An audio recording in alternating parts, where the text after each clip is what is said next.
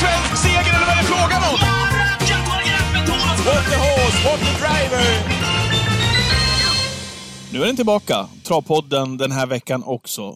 Ja, jag längtar, jag längtar till den här stunden där vi får sitta och prata trav i en timme ungefär. Mm, det är som ibland det är onsdag och ibland torsdag beroende på när Leksand Star spelar och du kan. lite så. Lite så. Leksand därför- Stars styr travpodden. ja, men så är det. Därför blev det onsdag den här veckan. Ja, ja verkligen. Ja, men det är härligt. Och jag vet att du gör notiser varje vecka eh, vad den här podden ska innehålla, så att vi liksom hela tiden ska ja, men vara fräscha och uppdaterade när det händer saker under veckans gång, så att säga. Det är lätt att man glömmer bort eh, det och eh, jag skickar ett sms till dig när jag ser och hör grejer och du gör samma sak till mig. Det är väldigt pedagogiskt och bra. Så har vi allt uppskrivet där. Ja. Och så blir det bara det blir till slut. Nej, precis så.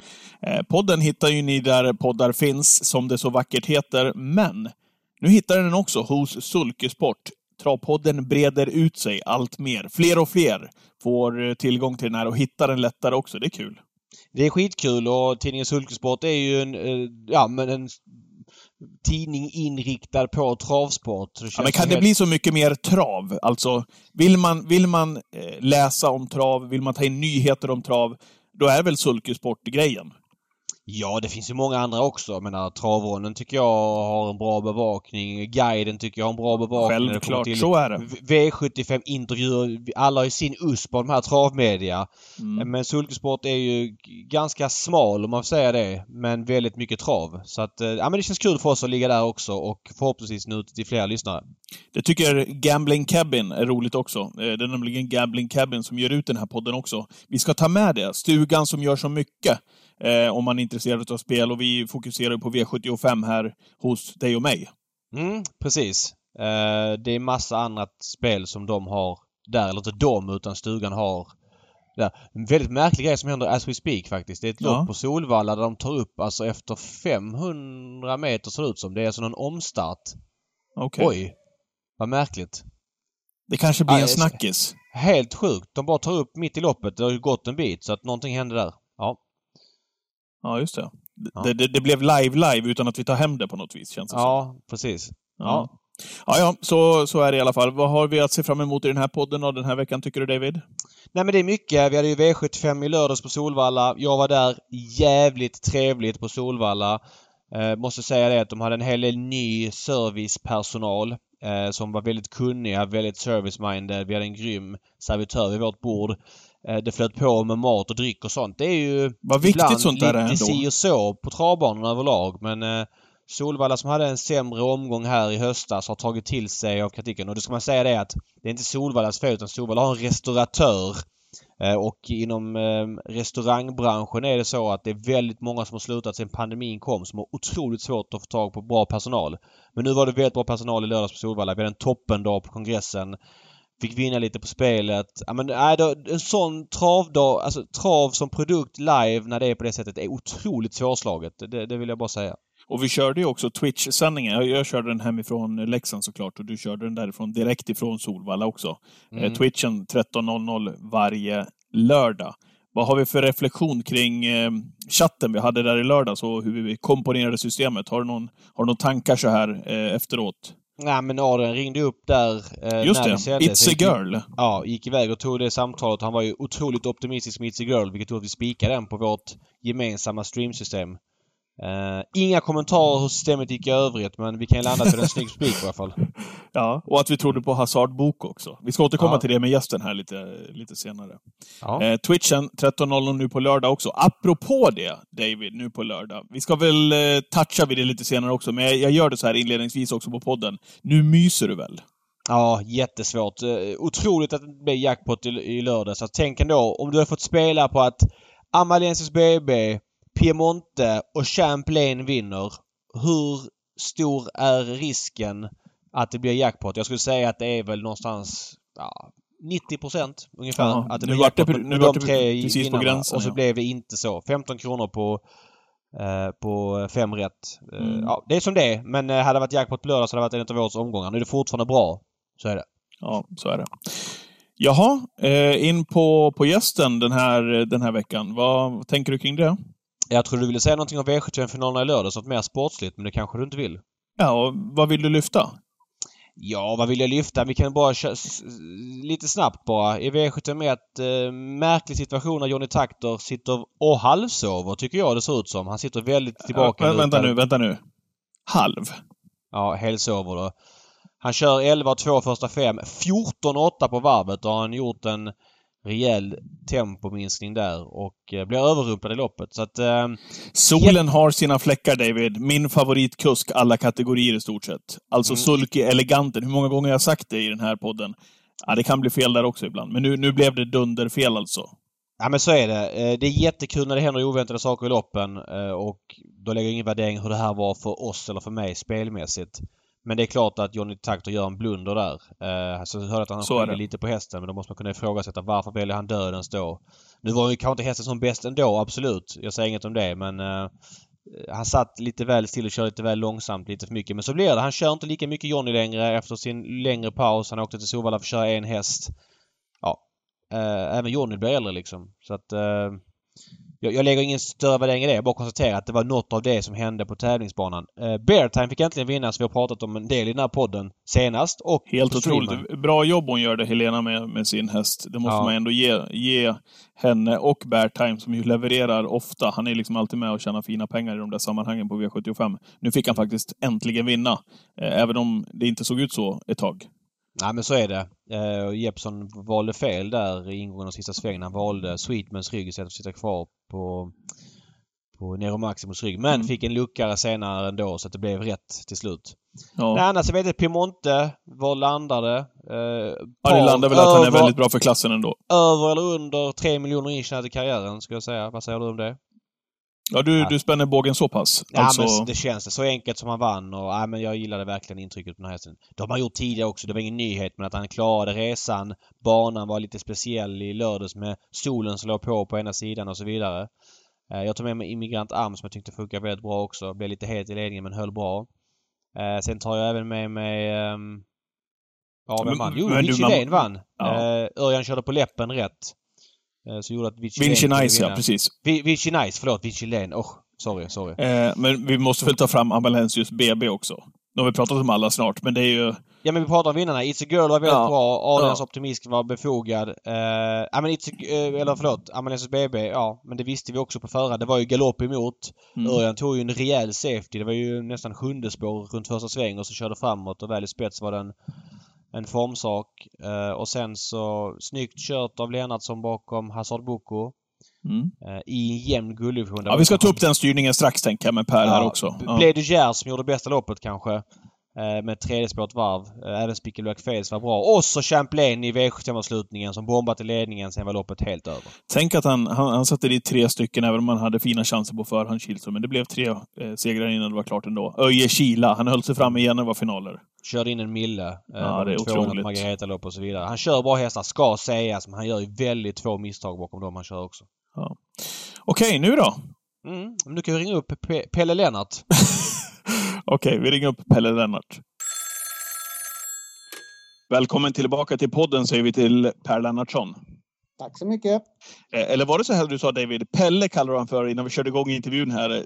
Det, föll det i god jord? Eller ja, jag, kände, jag, kände, jag, jag, kände direkt att det kändes inget bra i magen och då sa Lennartsson att det är bara Hanske som kallar mig för Pelle.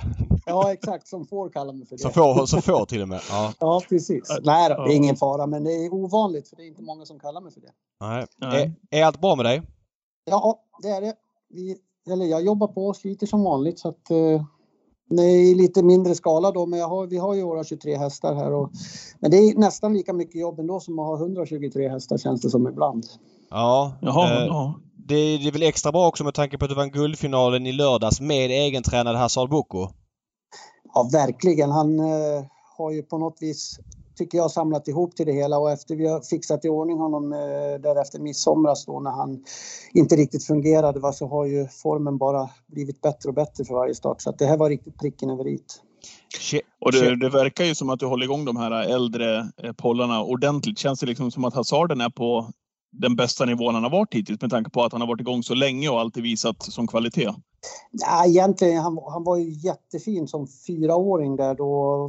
Vann ju ett försök i Sprintermästaren. Eh, sen hoppade han ju då i finalen i sista svängen ett jättefint slagläge där och, och Perfect Spirit satt bakom oss där. Så att om man har hållit ihop grejerna då så tror jag till och med att vi kunnat gett honom en match där. Så att eh, då var han nog kanske som allra bäst. Men han kanske kan komma upp på den nivån igen om han håller sig vad är mm. liksom, för vi har ju Napascar också. Hazard Boko har ju för mig varit mer etablerad i eliten längre. Napascar eh, har i mitt, mitt huvud varit halvslut något år, kommer tillbaka nu och liksom eh, gör sig gällande i gulddivisionen som tioåring. Vad är, vi har pratat mycket om det här i den här podden, men vad är hemligheten för dig för att de ska få de här längre karriärerna? Alltså, min filosofi har ju alltid varit och kommer alltid att vara, det är ju att hästarna ska få, liksom, även om de är tidiga talanger och alla de här hästarna jag har haft genom åren som har hållit upp i åren har ju även varit med då i, eh, oftast i unghästlopp och, och slagit sig mot väldigt tuffa eh, kullkamrater och så och ändå fortsatt upp i och det, det, är nog lite grann för att jag känner hästarna så väl och jag vet när man kan gå all in och när man kanske ska vara lite försiktig. Va? Det, det går liksom inte att optimera varje, varje gång liksom, för då ledsnar de till slut. Va? Så att, eh, jag tror det är en fingertoppskänsla som finns där och sen också hur man tränar hästarna, för vi tränar ju hästarna väldigt mycket men absolut inte, ja vad ska man säga, skarpt på något sätt. Va? För det kan man göra någon gång ibland sådär men gör man det hela tiden då, då har man ingenting kvar till slut. Va? Så jag tror det är lite utav receptet för att få en häst att vara duktig som ung häst men även fortsätta en bit upp i åren. Vi pratade förra veckan, jag och Patrik i podden, om äldre hästar. Man har ju höjt åldern från 12 till 14 på hingstar Wallach och fortfarande 10 för ston. Vi tyckte båda två att de här 13-14-åringarna är mest statister och deltagare i loppen. Vad är din syn på det? Ja, det, jag, jag håller med om det faktiskt för att eh, de få hästar som då fortfarande vill tävla som, eller kan tävla som 13 och 14-åringar, de, de, bidrar ju egentligen inte särskilt mycket till, till, till eh, travsporten om man säger så. Va? Sen är det alltid synd om någon, vad ska man säga, kanske någon liten amatör eller något som har sin guldklimp som fortfarande mm. vill och, och, och, kan tävla som 13-14-åringar. Men det är ju en promille utav hästarna som är det så att eh, i min värld är det lite onödigt. Ja, så tävlingsmomentet ja, försvinner men... ju för de blir ju mest deltagare i loppen de där hästarna, är känslan.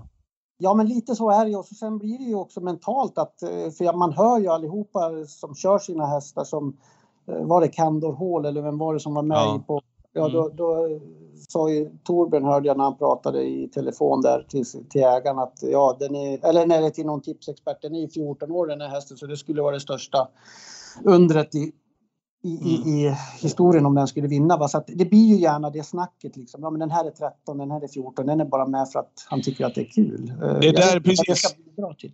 Och det där är ju så intressant för vi sa det här förra veckan, precis som du säger. Då. Eh, det kan finnas amatörer som har fått fram en guldklimp och så känner man att ja, man kan starta på lite grann. Men hur svårt är det där? Om vi tar Nappa Skar som ett exempel nu då som ja, levererar ja, så att man verkligen är imponerad av Nappa Skar.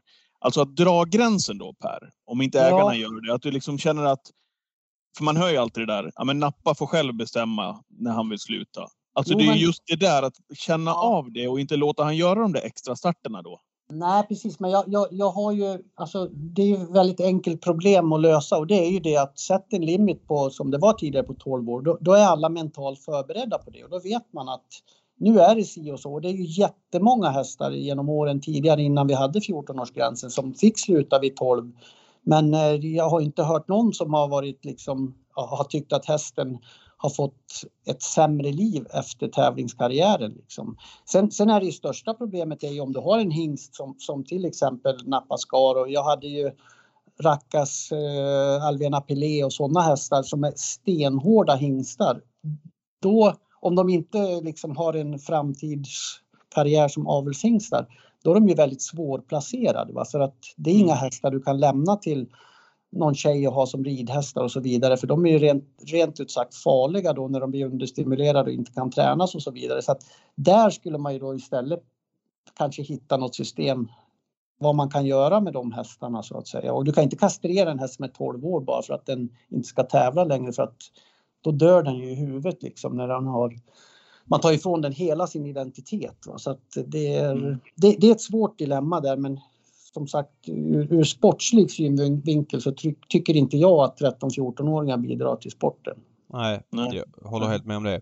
Eh, du gästade oss för ungefär ett år sedan, jag minns inte exakt när det var. Då pratade vi om att, eller du sa att om fem år så bor jag i Spanien plus minus något år. Det har gått ett år sedan dess så du ska bli pappa här igen i mars. Är det fyra år kvar tills ni åker till Spanien eller hur ser prognosen ut? Det ser nog snarare åt tre år. Det är så alltså? ja, nej, vi, eller vi viker inte ner oss på den planen. Eh, eh, för det första så blir ju inte jag yngre i kroppen och så vidare. Man känner ju nu att det, det jag gjorde med lätthet förut, jag har ju alltid arbetat som en slav hela mitt liv. Jag klarar inte riktigt samma nivå även om jag fortfarande ligger på väldigt, väldigt hög nivå arbetsmässigt. Så jag, som jag sa då, jag vill inte bli en sån som hoppar runt på, på stallbacken och liksom inte, ja, inte har kroppen med mig. Va? Utan jag, jag känner det är en jättebra deadline på 3-4 år till. Det, det, kommer jag att klara utan problem. Och jag kommer ju liksom inte att göra de åren som ja, att det ska trappa ner utan ska försöka hålla den här nivån. Det här är det lagom därför det du ligger på nu? För jag menar resultaten talar sitt tydliga språk. Ni har Eh, betydligt färre hästar än man haft tidigare per genom åren. Eh, 23 hästar på listan och ja, ligger på nästan 40 i segerprocent eh, uppstarten utav det här året.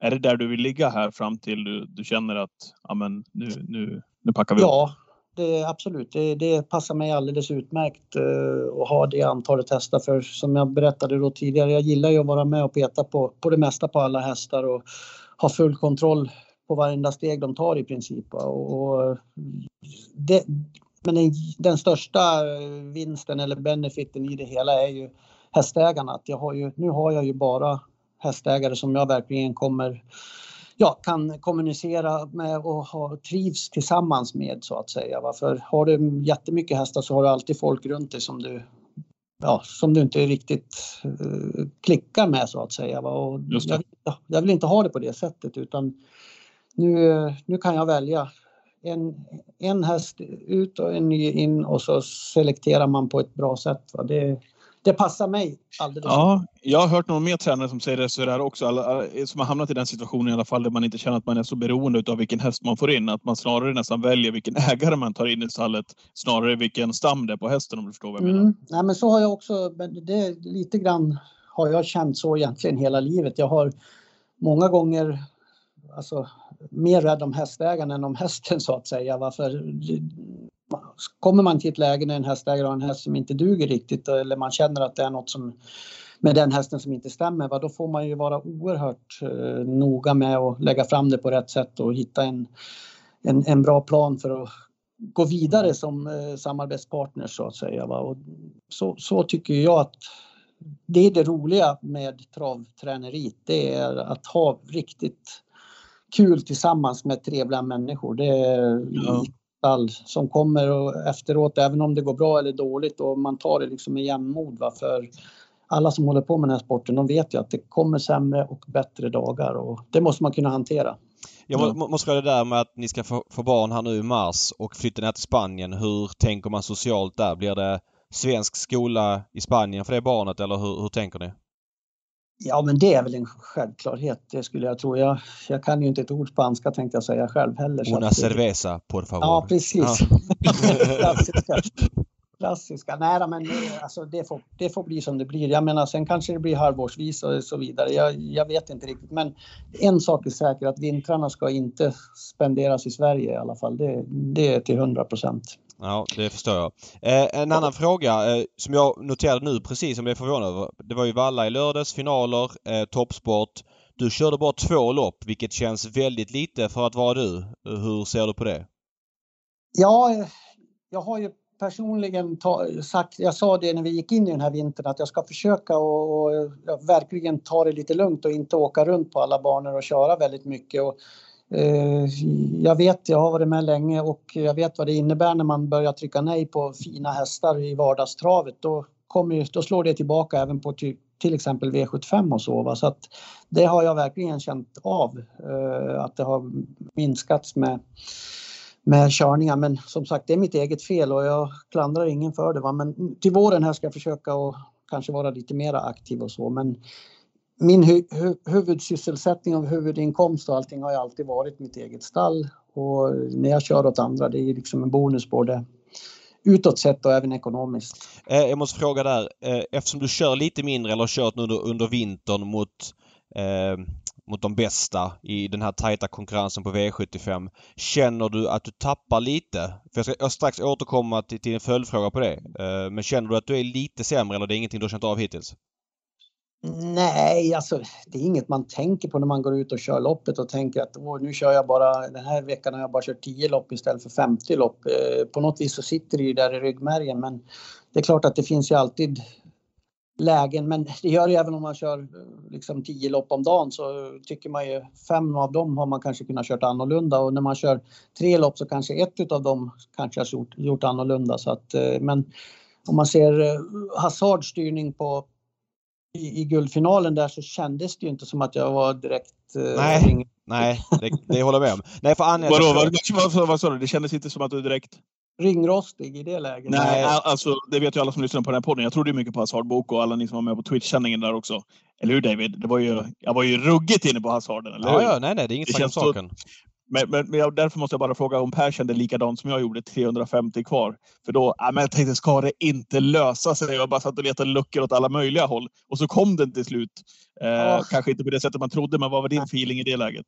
Nej, men jag var, jag var lite halvirriterad eh, mitt i sista kurvan där, framförallt på bortre långsidan för att när Per-Oleg kom med Blödegers på utsidan om mig redan, ja var det 900 kvar, så skrek han så enormt på sin häst och tjoa, vilket ja, de säger att det måste man göra på den där hästen. Och vilket, ja, så han springer inte framåt annars kanske? Nej, men Hazard blev ju, alltså han blev så jäkla rädd va, så att han pullade alldeles för hårt från, ah, okay. från eh, blir 800 kvar till 500 kvar. Så att när vi kom in i sista svängen då släppte faktiskt eh, Hazard eh, bettet i det läget och då tänkte jag att ja, ja, nu, då, så då var jag lite småsur för att han, jag kände som att han hade bränt mm. din energi då eh, på det sättet. För, för Hazard är så enormt känslig liksom eh, för vissa saker. Han är, han är, han är så personlig liksom så där så händer det saker och ting va så, så, och han går med helstängt så uppfattar han det som att det är någonting som gör att han bli blir stressad och så. Va? så att, då var jag mest irriterad i det läget men sen när vi kom in på upploppet så kände jag att det, det fanns lite grann kvar i honom och då första läget tänkte jag att jag skulle peta mig lite utåt för oh. kan ju bryta ut lite grann eh, ibland har jag sett på upploppet va? och då kan det. Men eh, sen tittade jag inåt och så såg jag att Erik på tre steg fick tvärstopp på sin häst och då, ja, då var det ju bara att försöka ah, utnyttja den luckan istället. Så att, eh, det var lite tankar hit och dit men eh, det är sånt där som sitter i ryggraden. Och jag, ja, ja. jag, jag kommer inte ihåg varje, varje, varje manöver man gör men eh, just det kommer jag ihåg. Kände du sista svängen då att du skulle skälla ut Oleg efter loppet eller hur tänker man där och då? Nej men jag skällde lite på honom redan då när jag på bortre långsidan och sa åt honom att nu får du ja. Ja, vara tyst. Fast på ett annat sätt.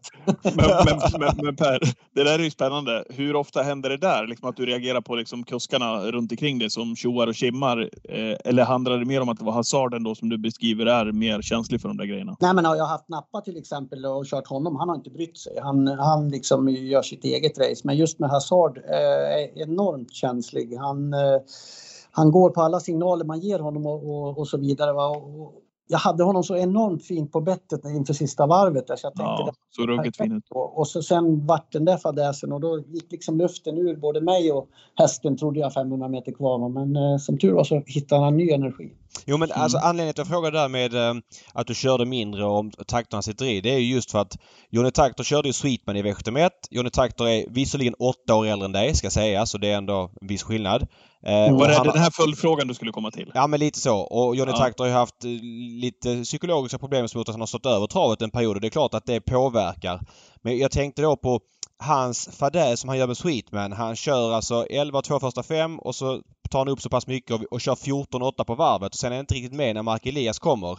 Han säger i intervjuer efteråt att hästen var lite slö men då kan man ju också ifrågasätta varför tar han dödens då? Nu mm. menar jag inte att jag ska jämföra dig Johnny Takter och inte att du ska recensera den styrningen. Men, men tanken spontant var att okej, okay, nu är det kanske man ska gradera de som inte kör så pass ofta, så pass mycket. Alltså sänka kanske lite förväntningarna på dem. Jag har inte gjort det på dig, jag har inte tänkt tanken. Men det slog mig nu när du bara körde två lopp i lördags att du kanske inte kör lika mycket på V75 om du fattar frågeställningen.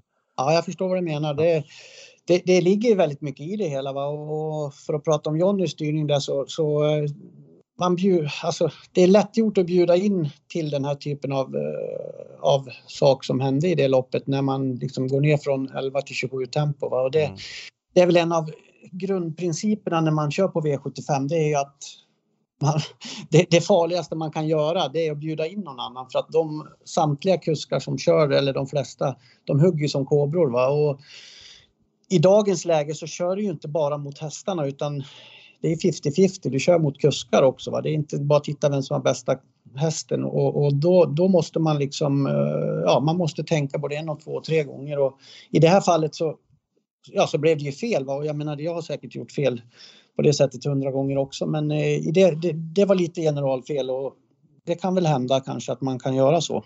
Ja och det händer väl förmodligen ofta om han, menar, han åkte upp och körde en häst. Han kör inte i samma utsträckning, har haft en lång paus med all respekt för Jordi, men man kanske bör komma lite till åren att det är en Alltså, ja, en resultat av många små grejer att det blir, blir så där och då. Ja, men nu är det så här att ingen kan ju någonsin ifrågasätta Jonnys häst, äh, hästkänsla äh, och allting sånt där. Och det har ingenting med det att göra utan i det här fallet var det kanske taktiskt äh, att, att dra ner farten som han gjorde. Men det, det, det, är ju, jag, jag, vet inte om man ska skylla på det. Jag kan faktiskt inte säga det. Men jag har ju, uppfattar inte mig själv som att jag har de problemen. Att jag, alla de här sakerna jag har lärt mig genom åren, de sitter kvar i hjärnan. Va? Och det här är en av de saker som jag har lärt mig och kört väldigt mycket höst, eller väldigt mycket på hög nivå. Det är ju att man ska aldrig någonsin göra något för att bjuda in någon annan. Utan saker kan man göra och så vidare. Men på den här nivån, om du, om du gör en liten sak då vet du att det sitter tio stycken bakom dig som bara väntar på att du ska göra ett litet misstag. Va? Och, eh, det får man försöka undvika. Och det är väldigt kul att det är så att, att Mark Elias nu gjorde det movet för att nu lägger jag ingen spelmässig eller någon sån värdering av det loppet. Men det är kul med oväntade grejer. Det såg lite favoritbetonat ut. I... Mm. Var det inte Mark som körde? Var det Konrad? Kanske det var? Ja. Jo, jag, ja, det ska jag inte, men jag tror att det var Konrad som körde. Jag tror det var Konrad. Det var Konrad. Ja, jag, jag, jag pudlar. Jag, jag såg ja, eh, hans nya dress påminner om Marx i så fall, eller något sånt. Det, jag pudlar. Konrad gjorde det movet och kul att det händer oväntade saker i loppen för att det såg lite stereotypiskt ut i lördags. Det var ganska ihåligt i loppen om han hade liksom den kommer komma dit. Men så fort det händer oväntade saker så vill jag bara prisa det vill jag säga. Så att jag ja, liksom säga ja, men det är helt riktigt och det är det som är grejen också i, i V75. Jag menar, eh, det, det är inte som att titta på ett lunchtrav på Lindesberg. Nej. Utan det och det är det jag vill komma fram till och säga att de här killarna och ännu, ännu liksom, ska man säga, ännu värre blir det ju med de här unga grabbarna som, som har, som hjärnan är 20 år och de är liksom fulla av energi och tar alla chanser man kan få för att visa upp sig lite grann. Va? Och då, då händer de här sakerna. Och ibland blir det rätt, ibland blir det fel. Men nu vart det ju, ja, ja. Det, som det blev. Det vart ju inte rätt för någon av dem egentligen. Va? Men, men eh, spelmässigt så rörde du om i grytan lite. Ja, men så är och, det. och just de där grejerna också när man sitter i ledningen. Det är väl det som blir mest synat av alla. Du kan väl säkert Per göra något misstag i loppen lite då och då om man säger så ja. utan att det blir li, liksom, lika synat och uppmärksammat. Jo, de här grejerna blir ju så otroligt. Ta, det är bara att ta som, som Jeppson gjorde när han vann med, eller med i det loppet. Ja, Beartime ja. Exakt. Gick ut i rygg på Sweetman. Ja.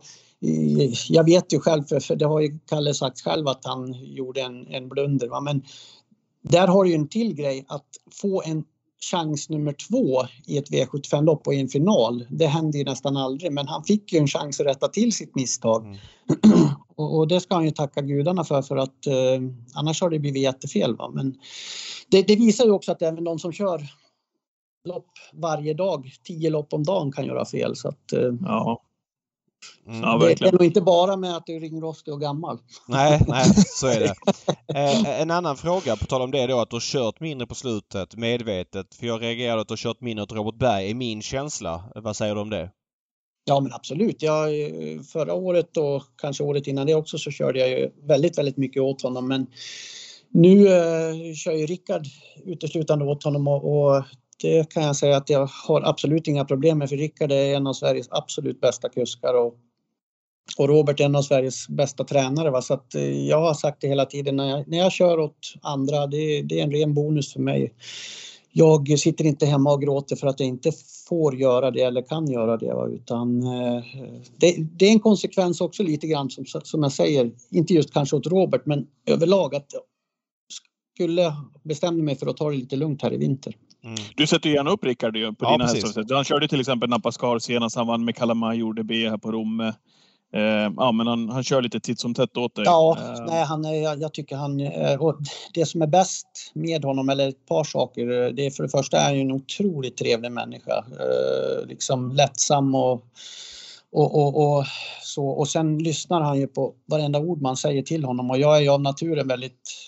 Ligger väldigt lågt när jag pratar om mina hästar och det, det har han lärt sig också så att jag brukar ju liksom han vinner ju nästan varje gång han kör mina hästar och jag brukar varje gång säga att du behöver inte köra si och så utan här, ja, jag vet hur det fungerar, säger han. Så att, så att mm. eh, vi har en väldigt bra kommunikation där va? och han, han gör aldrig ett misstag med mina hästar i alla fall, att han kör för tufft. Va? Utan eh, det, det, i sådana fall, om man nu skulle köra åt andra hållet för snällt, då är det mitt fel för att jag har sagt att inte hästen är i form det där är ju eh, speciellt när man ser vissa samarbeten som funkar väldigt bra. Eh, och det är klart, man kan, han kan lyckas med några styrningar åt det och sen misslyckas med ett gäng också. Men precis som mm. du säger, han, han, han kör nästan alltid bra åt dig. Det var ju den känslan man hade också när du körde åt Robert, att vissa samarbeten funkar väldigt bra.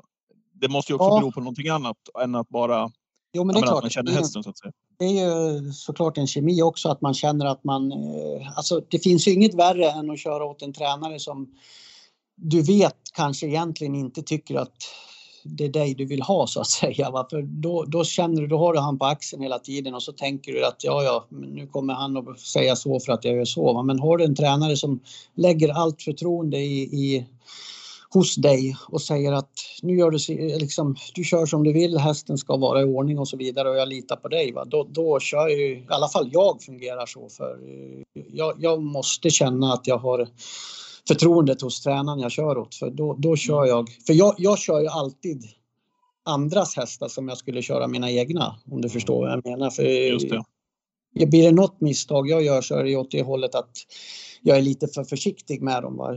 Det är inte mitt jobb tycker jag när jag sitter upp bakom en annans häst och köra för hårt och krascha den hästen. För eh, det finns ju tränare som lägger upp, lägger tid och och, och, och, kraft på att få en häst ordning och så sätter jag mig upp fem minuter och så ska jag förstöra det. Va? Det, det är väldigt lätt gjort att göra så men det undviker jag. Ja, jag håller med dig till 100% Det är ju många inom travet, framförallt spelare som jag upplever det fortfarande är otroligt okunniga. De ser ju hellre först i tredje 800 kvar än mm. tredje inner. Eh, ja. Och visst, då säger de att först i tredje, då får jag chansen. Ja, mm. fast du vinner nästan aldrig loppet. Utan tredje inner, ja du får oftast inte chansen men, men får du chansen så vinner du, har du chans att vinna loppet liksom. Mm. Wäjersten gjorde exakt det med um, Arch Lane. Han kunde välja mellan andra på utvändet och tredje inner med Arch Lane och valde tredje inner och blev lite mm. halvfast. Och ja. ja. nu blev det fel den här gången men jag tror att Jennifer Persson är nöjd med hästens kurva ja. på sikt, att han fick det loppet. Jo, men det är som jag brukar säga till Rickard när han kör uh, Napascar bland annat och så säger jag du ska inte köra så att du tror att du vinner loppet, för då vinner du aldrig loppet. Kör du som att du tror att du kan vara femma, då kan du vinna loppet. Det är lite så man måste tänka. Varför går du all in med en häst som inte är, ja, eh, är tillräckligt bra eller inte klarar av det upplägget, då vinner du aldrig det loppet. Va? Men ibland händer det ju saker och då kan du faktiskt vinna med en häst som är lågprocentare så att säga för att du är lite schysst. Mm, mm. Jag håller helt med. Eh, en annan fråga. Vi har ju pratat, eller det pratats en del om uppsittningsavgifter för catchdrivers här på slutet och den debatten har väl, eh, är väl liksom lite klar kan jag tycka. Men har du bestämt dig hur du ska göra? För du kör ju en del åt andra tränare.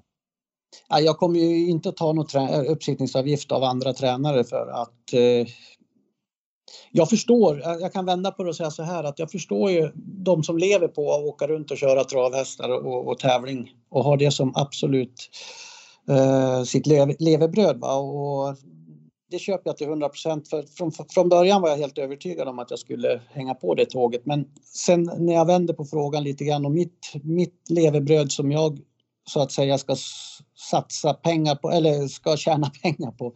Det är ju min, min stall och mina egna hästar. Eh, jag kommer inte, och det är absolut inte ur någon konkurrenssynvinkel att jag vill köra mera och så vidare, utan eh, jag känner spontant som jag, det läget jag befinner mig i nu så kommer jag, jag ta 300 kronor och köra åt amatörer och så kommer jag att köra gratis åt professionella. Det, det är det jag har bestämt mig för nu i alla fall. Ja, okej. Okay. Ja, mycket intressant. Ja, verkligen. Härligt resonemang och en lite annan vinkel på det tycker jag också.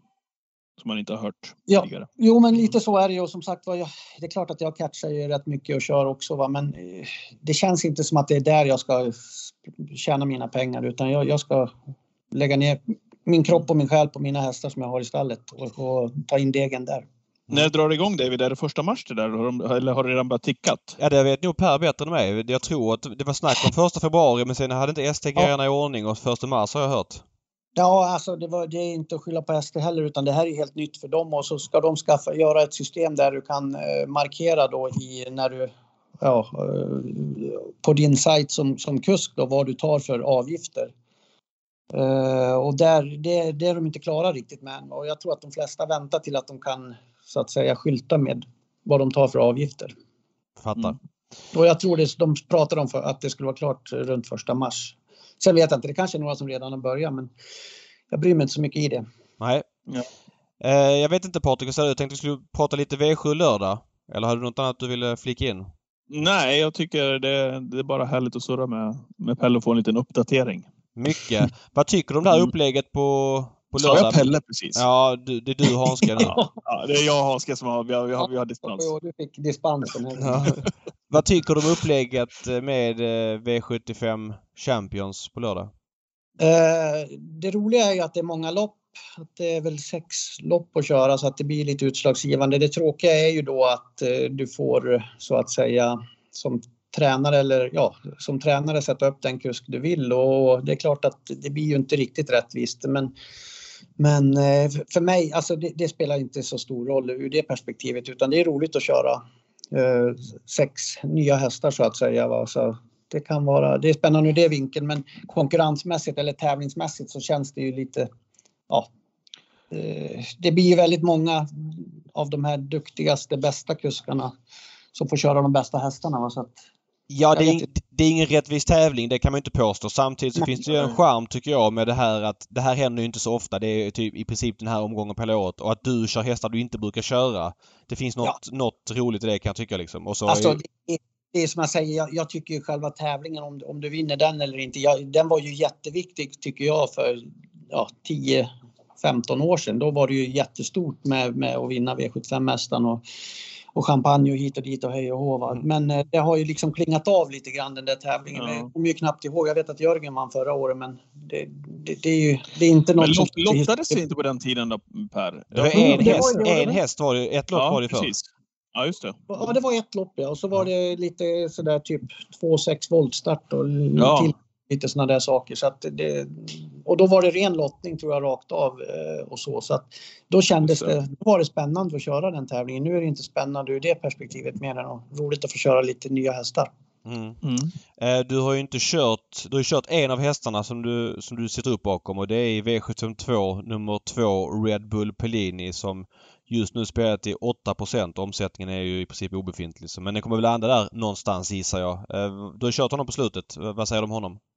Ja, han var ju jätteduktig. Jag tror jag var tvåa med han i ett långlopp på Solvalla. Höll han fart kanonbra. eh, Och eh, ja, Marcus har ju skickat lite sms och peppat mig. Va? Och på honom låter det ju som att hästen tränar väldigt, väldigt bra i alla fall. Så att, eh, det ska bli spännande att prova honom för distansen klarar han ju. Mm. Eh, en grej som är intressant med honom tycker jag, det var för jag, det loppet du refererar till det var ju Made of Stars som vann det och då var ju Mm. Red Bull Pellini tre år. Jag kommer ihåg att jag reagerade på att en treåring ska ut över tre varv. Det känns tufft och nu, nu nybliven fyraåring ut över tre varv. Eh, men den här hästen verkar klara det rätt bra. Ja, men han har en styrka och vilja att springa, verkligen. Eh, och jag tycker ju fortfarande att då när jag har kör, körde honom förra året där så hade han ju, han var inte riktigt färdig. Han hade ju väldiga platsproblem emellanåt i tempoväxlingar och sådär. va. Så att eh, jag hoppas att han har vuxit på sig lite grann och, och han har kunnat träna upp han lite, lite till. Va? För då eh, kommer han att få en fin säsong. Sen kan jag inte säga om han är i ordning för att vinna redan nu, men det är definitivt en häst som han borde ha lite derby derbyambitioner med. Mm. Absolut. Ja, ja Eh, häftigt. mö- möter faktiskt Made of Stars igen. Eh, Mm. Okej.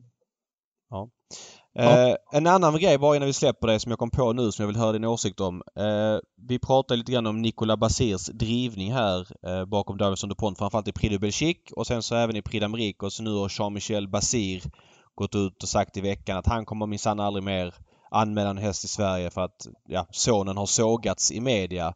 Eh, vad är din syn och din känsla på den grejen? Bryr man sig eller man bara tycker det är skönt att slippa en vass konkurrent eller vad, vad känner du? Nej, men om vi går till eh, kärnan i hela alltihopa så det är klart att det är inte trevligt att se när de viftar på men det är som med allting annat. Eh, det är ju deras kultur och det är deras reglemente som gäller. Va? Så vilka är vi att sitta här och säga att de inte ska göra så? Sen tycker jag det är väldigt, eh, vad ska man säga, opsykologiskt av de som sitter i tv-rutan en, en meter efter mål och så säger jag liksom att jag får en bitter smak i munnen istället för att bara försöka. Det är så lätt att sopa massa andra saker under mattan som händer i travlopp hit och dit. Va? Men man behöver ju inte det första man gör säga att det, det var ja, jättetråkigt att se och hej och hå, utan prata om loppet, prata om hästarna och, och så vidare. Sen sköter ju sociala medier och massmedia det, det andra så att säga. Jag, jag, men, jag kände lite onödigt att bara men, kasta ur sig Men tycker så. du inte man ska ta upp det alls eller i, i, jo, i tv-media tänker på då? Ja. Men det är som med allting annat. Jag menar, eh, de har sina regler där nere och det är klart att vi, vi, vi tycker inte att det är bra men vad ska vi göra åt det? De får ju mm. anpassa sig efter våra regler när de kommer hit. Mm. Jag förstår din, eh, din, din point ja, där Per. Ja. Det är klart att det är väl jättebra att SD och, och allihopa lobbar via Europeiska unionen där att de försöker att få dem att lugna ner sig. Jag menar, det tar ju tid alltså. Det är bara att kolla i USA. Det är delstat för delstat nu så börjar de förbjuda enhandsdrivningar där. Uh, och det, det, går liksom inte att bara lägga, liksom förändra en attityd som har varit i Nej. hundratals år. Utan man får ta det etappvis lite grann tycker jag. Va? Och sen som sagt var, visa inte loppen då om, om det är så hemskt. Nej, precis. Det är just uh, nej, vi sitter och tittar på Australien, eller jag tittar aldrig på det, men de visar från Australien och det, det, är inte heller så jäkla roligt. Va? Men så länge ATG tjänar pengar på, på spel och så, då verkar det som att ja, då, då får vi stå ja. ut med Ja, det, fin det, finns ju verkligen den där, man ska ju självklart uppmärksamma det för det ser för jävligt ut och det, hör inte sporten hemma, det ser inte sporten hemma. Men jag, men jag håller med dig på en sak där också för det är, vi har en tendens att göra det även i andra sporter som hockeyn som jag är nära. Där spelas det alltså tre gånger 20 minuter fantastisk SHL-ishockey. Många ja. gånger. Det, det underhållningsvärdet är fantastiskt, precis som det är ett Prix d'Amérique-lopp. Det händer eh, åtta, nio, tio saker. Eh, mm. Det är kvicka beslut under loppets gång eh, som finns att ta upp först. Men ja det är lätt att man hamnar där också. Blir det en huvudskada till exempel, eller en, en mm. ful tackling, ja, men då är det ja. första man pratar om när man kommer in i studion till exempel. Och så är det den här huvudtacklingen. Men vi har, vi har, vi har sett vi har sett ja. 25 grejer som har varit fantastiska i det här loppet. Eh, ja. Tekniska nummer, uppspel och så vidare. Det, man, man, ska självklart landa i det sen tycker jag och ta upp jo, det. Men, det här ser ut. Men det, sen, det är kanske inte huvudgrejen. Just där nej, och sen har du ju en sak till att om man är lite psykologisk och tänker ett steg till. Den här eh, gallan de spyr på såna här saker direkt i, i bästa sändningstid. Vilka, vilka går den informationen fram till? Jag menar du och jag och vi som håller på med det här, vi kan ju smälta det på rätt sätt. Men det finns ju faktiskt människor där som kan köra lobbyverksamhet och göra så att vi sedermera landar hos oss också så att vi får till exempel börja köra utan körspö och så vidare. Va? Så att man, man måste vara lite psykologisk när man sitter i en tv-studio och, och, har ett jättestort ansvar, då får man försöka att neutralisera det lite grann. För som sagt, det uppmärksammas ju på andra håll där kanske de största travnördarna bara tittar på. Mm. Man kör ju utan körspö i Norge till exempel. Ja, ehm, men, vad, vad, vad, säger de? Ja, det är ju katastrof. Alltså inte just att de kör utan körspö, men titta på deras drivningar när de sitter och, och slår med tömmarna och, och, rycker dem i munnen och allting sånt där. Det, det är ju ja, det är ju hundra gånger värre tycker jag nästan än vad vi har på vårat, eller hade förut innan de här nya reglerna här. Va? Så att, eh, jag, jag blir illa berörd av, av det, hur, hur de sitter och rycker och sliter i hästarna och slår dem med tömmarna.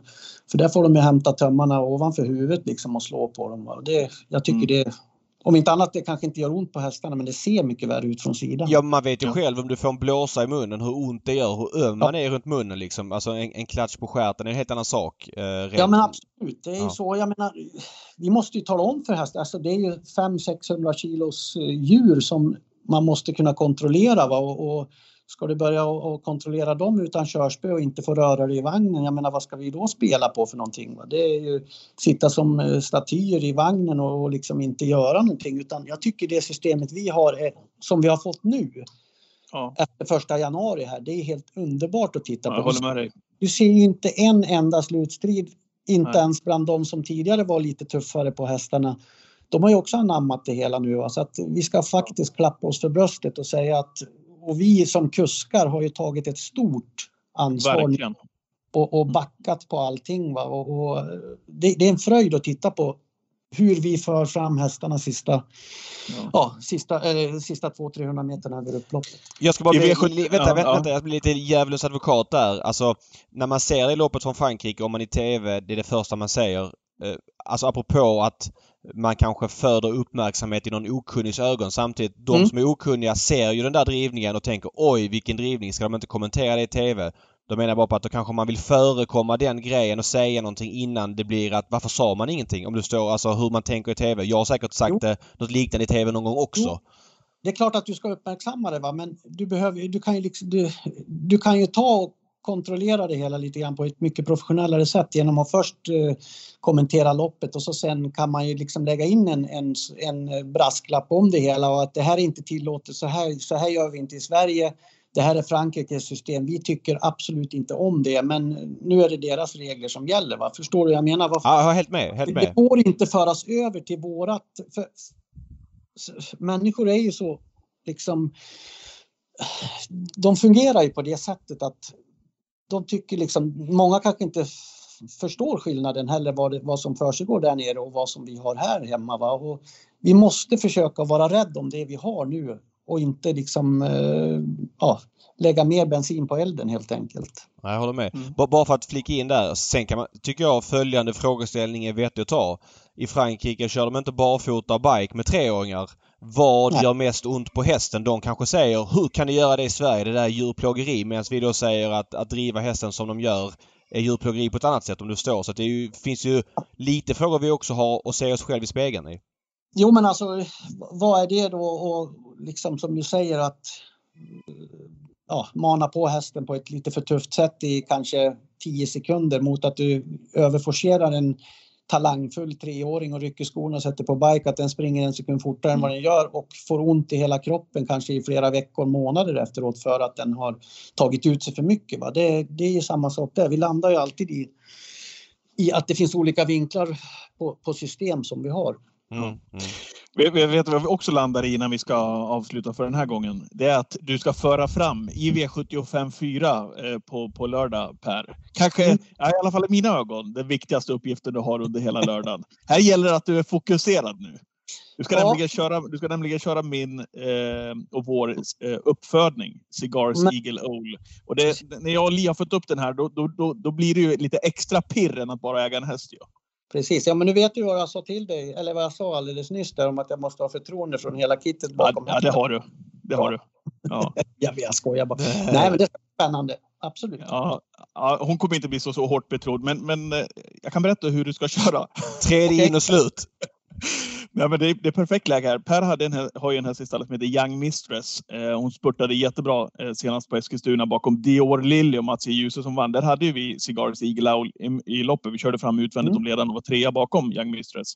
Ja. Eh, hon höll jättebra, men hon har problem att vara ute i svängarna eh, i spåren. Och det är perfekt där du sitter nu, tänker jag, på innerspår. Hon har en tendens att hänga ner lite grann, bryta ner lite grann över upploppet och i svängarna. Och då sitter du där och väntar på upploppet och open stretch, tänker jag. Ja, men vad bra. Då, det, det, det, passar min körstil väldigt bra du plugga det loppet också.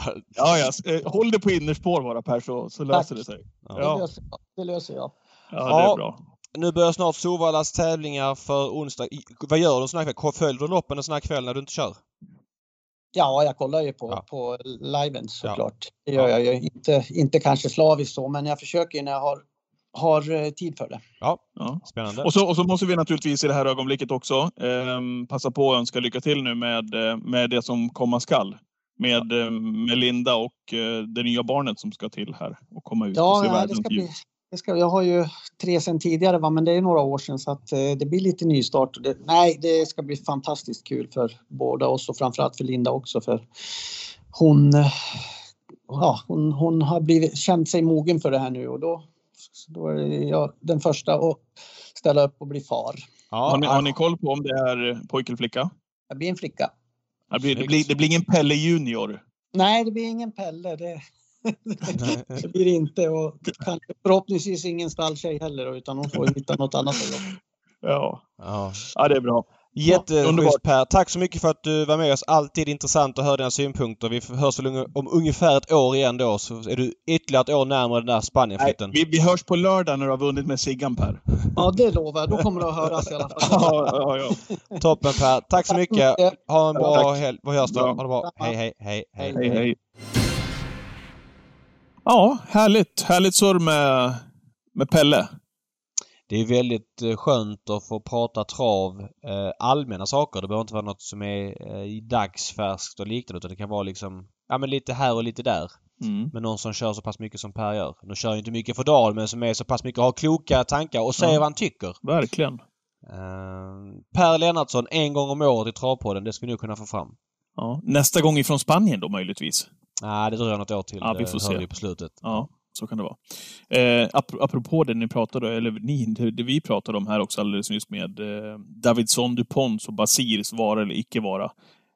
Har inte du touchat vid det tidigare också i podden? Att man är... Du, du är ju less på de här som säger ja men nu kommer vi till Elitloppet och så visar det sig tre veckor senare en månad senare, nej det blir inget Elitlopp. Ja men blir det Elitlopp ändå? Alltså är man inte så sjukt trött på Basir att han inte ska komma och bojkotta hit och dit? Helt ärligt, stanna hemma, varken publiken eller Solvalla. Eh, kommer att gå under för att han stannar hemma med Davidson DuPont. Eller att han stannar hemma överhuvudtaget, känner jag. Nej, och hans hästar blir nu för att han skulle stanna hemma. Det har varit klart länge men uh, han hade ju Aubryon Dugers här ja. i något, för något år sedan i Elitloppet och, och, skickat upp hästar ändå trots att han själv inte har kommit. Men nu kommer inte ens de. Jag känner så här, det är klart att man vill se de bästa hästarna och Jean-Michel Basir har många av dem. Men ska det vara på premisserna att uh, vi i Sverige för att vi ja, men, kritiserade hans sons styrning, då minsann ska han inte komma. På de premisserna behöver han inte komma. Tråkigt. Eh, travsporten blir förlorare. Men eh, i det stora hela en droppe i havet. Verkligen. Ja, men så, så känner jag också. Ja, ska vi köra hiss och diss och så fokuserar vi på V75 eh, i Twitchen klockan 13.00 på lördag, precis som vanligt, eller? Mm, det tycker jag.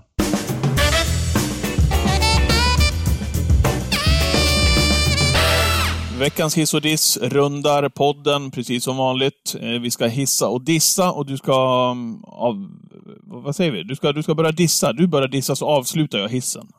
Mm, Fan vad rörigt det blev. Ja. Positiv känsla. Ja, nej men jag tror det är glasklart då Patrik. Jag tror folk har lärt sig vid det här laget. Kanske. Min diss då.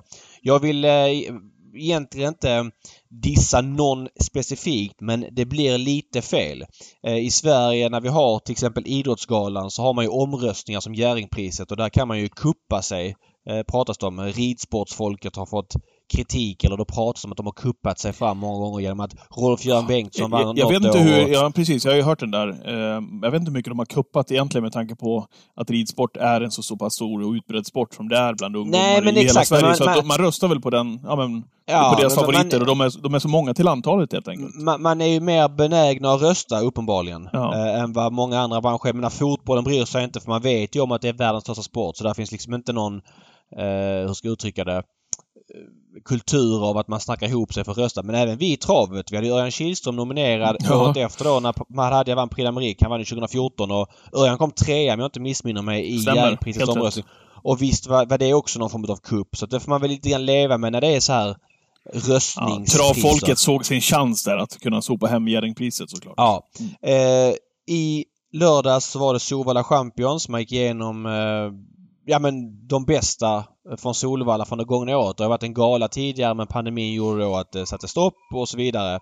Eh, årets äldre häst. Eh, det var ett gäng nominerade och eh, jag hade inte lagt så mycket fokus på det men vinnare blev alltså Who's Who. Och det kan man ju tycka, men det är klart att Who's Who har varit en grym äldre. Men lägger man då in aspekten att Don Fanucci Zet också var nominerad och inte vann då blir det här lite märkligt. Jag menar Husu, inget ont om honom. Han vann Åbergs. Husu vann Norrbottens stora pris. ja men märkligt. Nu, nu är du ju snäll.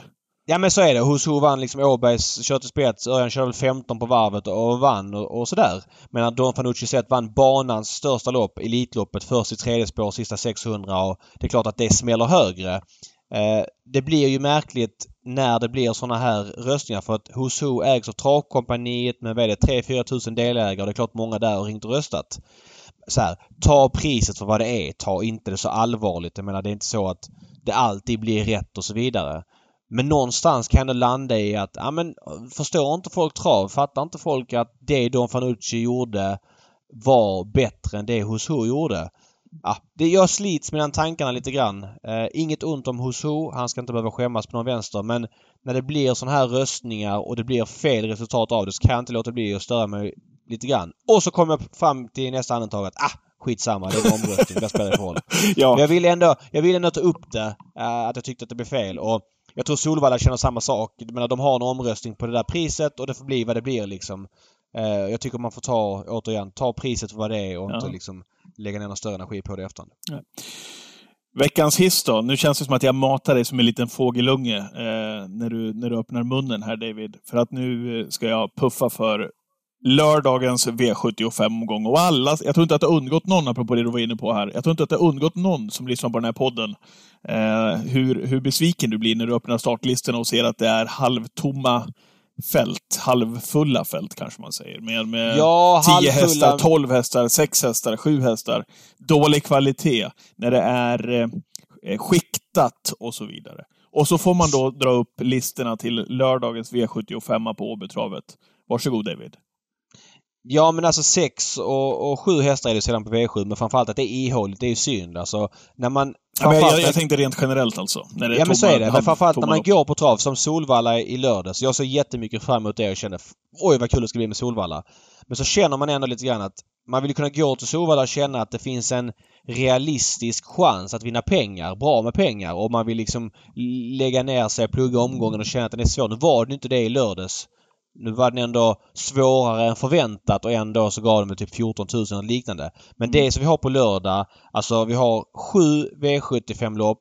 Det är 15 hästar i varje lopp. Nu är det någon strykning som gör att ja, det försvinner såklart.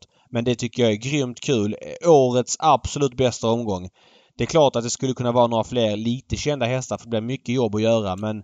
jag Jaha, men, här men vi kan inte, kan inte Nej, gnälla nej, över nej, det här nej. Oh, nu. nej, nej, jag, jag gnäller inte. Jag säger bara så här borde det kunna vara oftare med något sånt här lopp i en vanlig V75-omgång. För det här är mumma. Ja, det här är mumma. Eh, och då, då gäller det att lägga ner sig innan twitchen här på lördag också nu, så att vi, vi får med oss det vi verkligen behöver, så att vi känner att vi har på benen här när vi ska, när vi ska bygga systemen eh, på spel och lekkontoret här på, på lördag. Så är det. Så är det. Vet du, Eh, jag, tän- ja, Nej, 13.00 kör vi. 13.00 kör vi precis som vanligt. Du, jag tänkte på det, din, din Oliver P. Hill startade ju häromdagen. Eh, Mm. var, du, var du nöjd med prestationen? Eh, nej, det var nog Det var, det var, det var, tillbaka. apropå, det var ett tunt lopp på Valla, det var flyttat Det var ifrån Gävle va? Och så var det Gävle. många, många strykningar i loppet. J- Många strykningar. Jättedåligt lopp. Banan var ju eh, klart tyngre i söndags än i lördags. Men eh, nej, eh, jag vet inte. Det är inte så många kanske lyssnare som har sett det loppet. Nu gick det på Grand Slam 75. Men det var ett dåligt lopp. Han var sådär. Mm. Eh, Visserligen tror jag inte dödens hans grej och banan var sådär men... Nej, det var, det var ett steg tillbaka mot gången innan men vi får nog skylla lite på dödens. Det verkar inte vara hans grej så att... eh, Ja, så är det att äga häst. Det är Så är det. säga så. så är det. Jag, jag supportar det alltid med Oliver P. Hill. Jag känner det liksom. Jag får ingen stöttning alls när vi ska prata om Cigars Eagle Owl när man äntligen har en start på V75. Det, du, du, Ja men du har ju bara fött upp ju. Nej, jag äger ju också. Ja, du äger också? Ja, jag, jag och Li äger ju... Frun äger ju halva hästen. Jaha, okej. Så Ja, det- men jag bommar känner ju liksom Men noll stöd. Liksom, du, Nej, du, du bara slätar klart. över det liksom. Det är klart att jag. Nej, det är klart att jag supportar. Självklart kommer jag hålla ett extra öga på Cigars Eagle Owl. Vilket konstigt namn by the way. Cigar vet jag att ni Owl. gillar för att, för att Lee skötte Cigar Bar som var med i Hamburg 2001 som för övrigt Scarlet Knight vann. Ja, och som lämnade våran Close But No Cigar. Och hon är ju mamma Mm. till den här då. Ja, okej. Jag fattar. Eh, och Close But No Cigar eh, kallades för Bubo. Det är ju berguv. Och där har du då Eagle Owl. Förstår du? Åh herregud vad långsamt. Okej, kommer, Åh, du betala, herregud. kommer du betala för berguven på... Jag vet inte men det är alltså chockerande långsökt som ska in på rad 4. Okej, vi Herregud. kör på det. Du, eh, vi tackar för den här veckan. Ja, jättetrevligt. Eh, Åby på lördag. Ser mycket fram emot det. Så ses vi nästa vecka. Ja, det gör vi. Toppen. Hej, hej! Hej!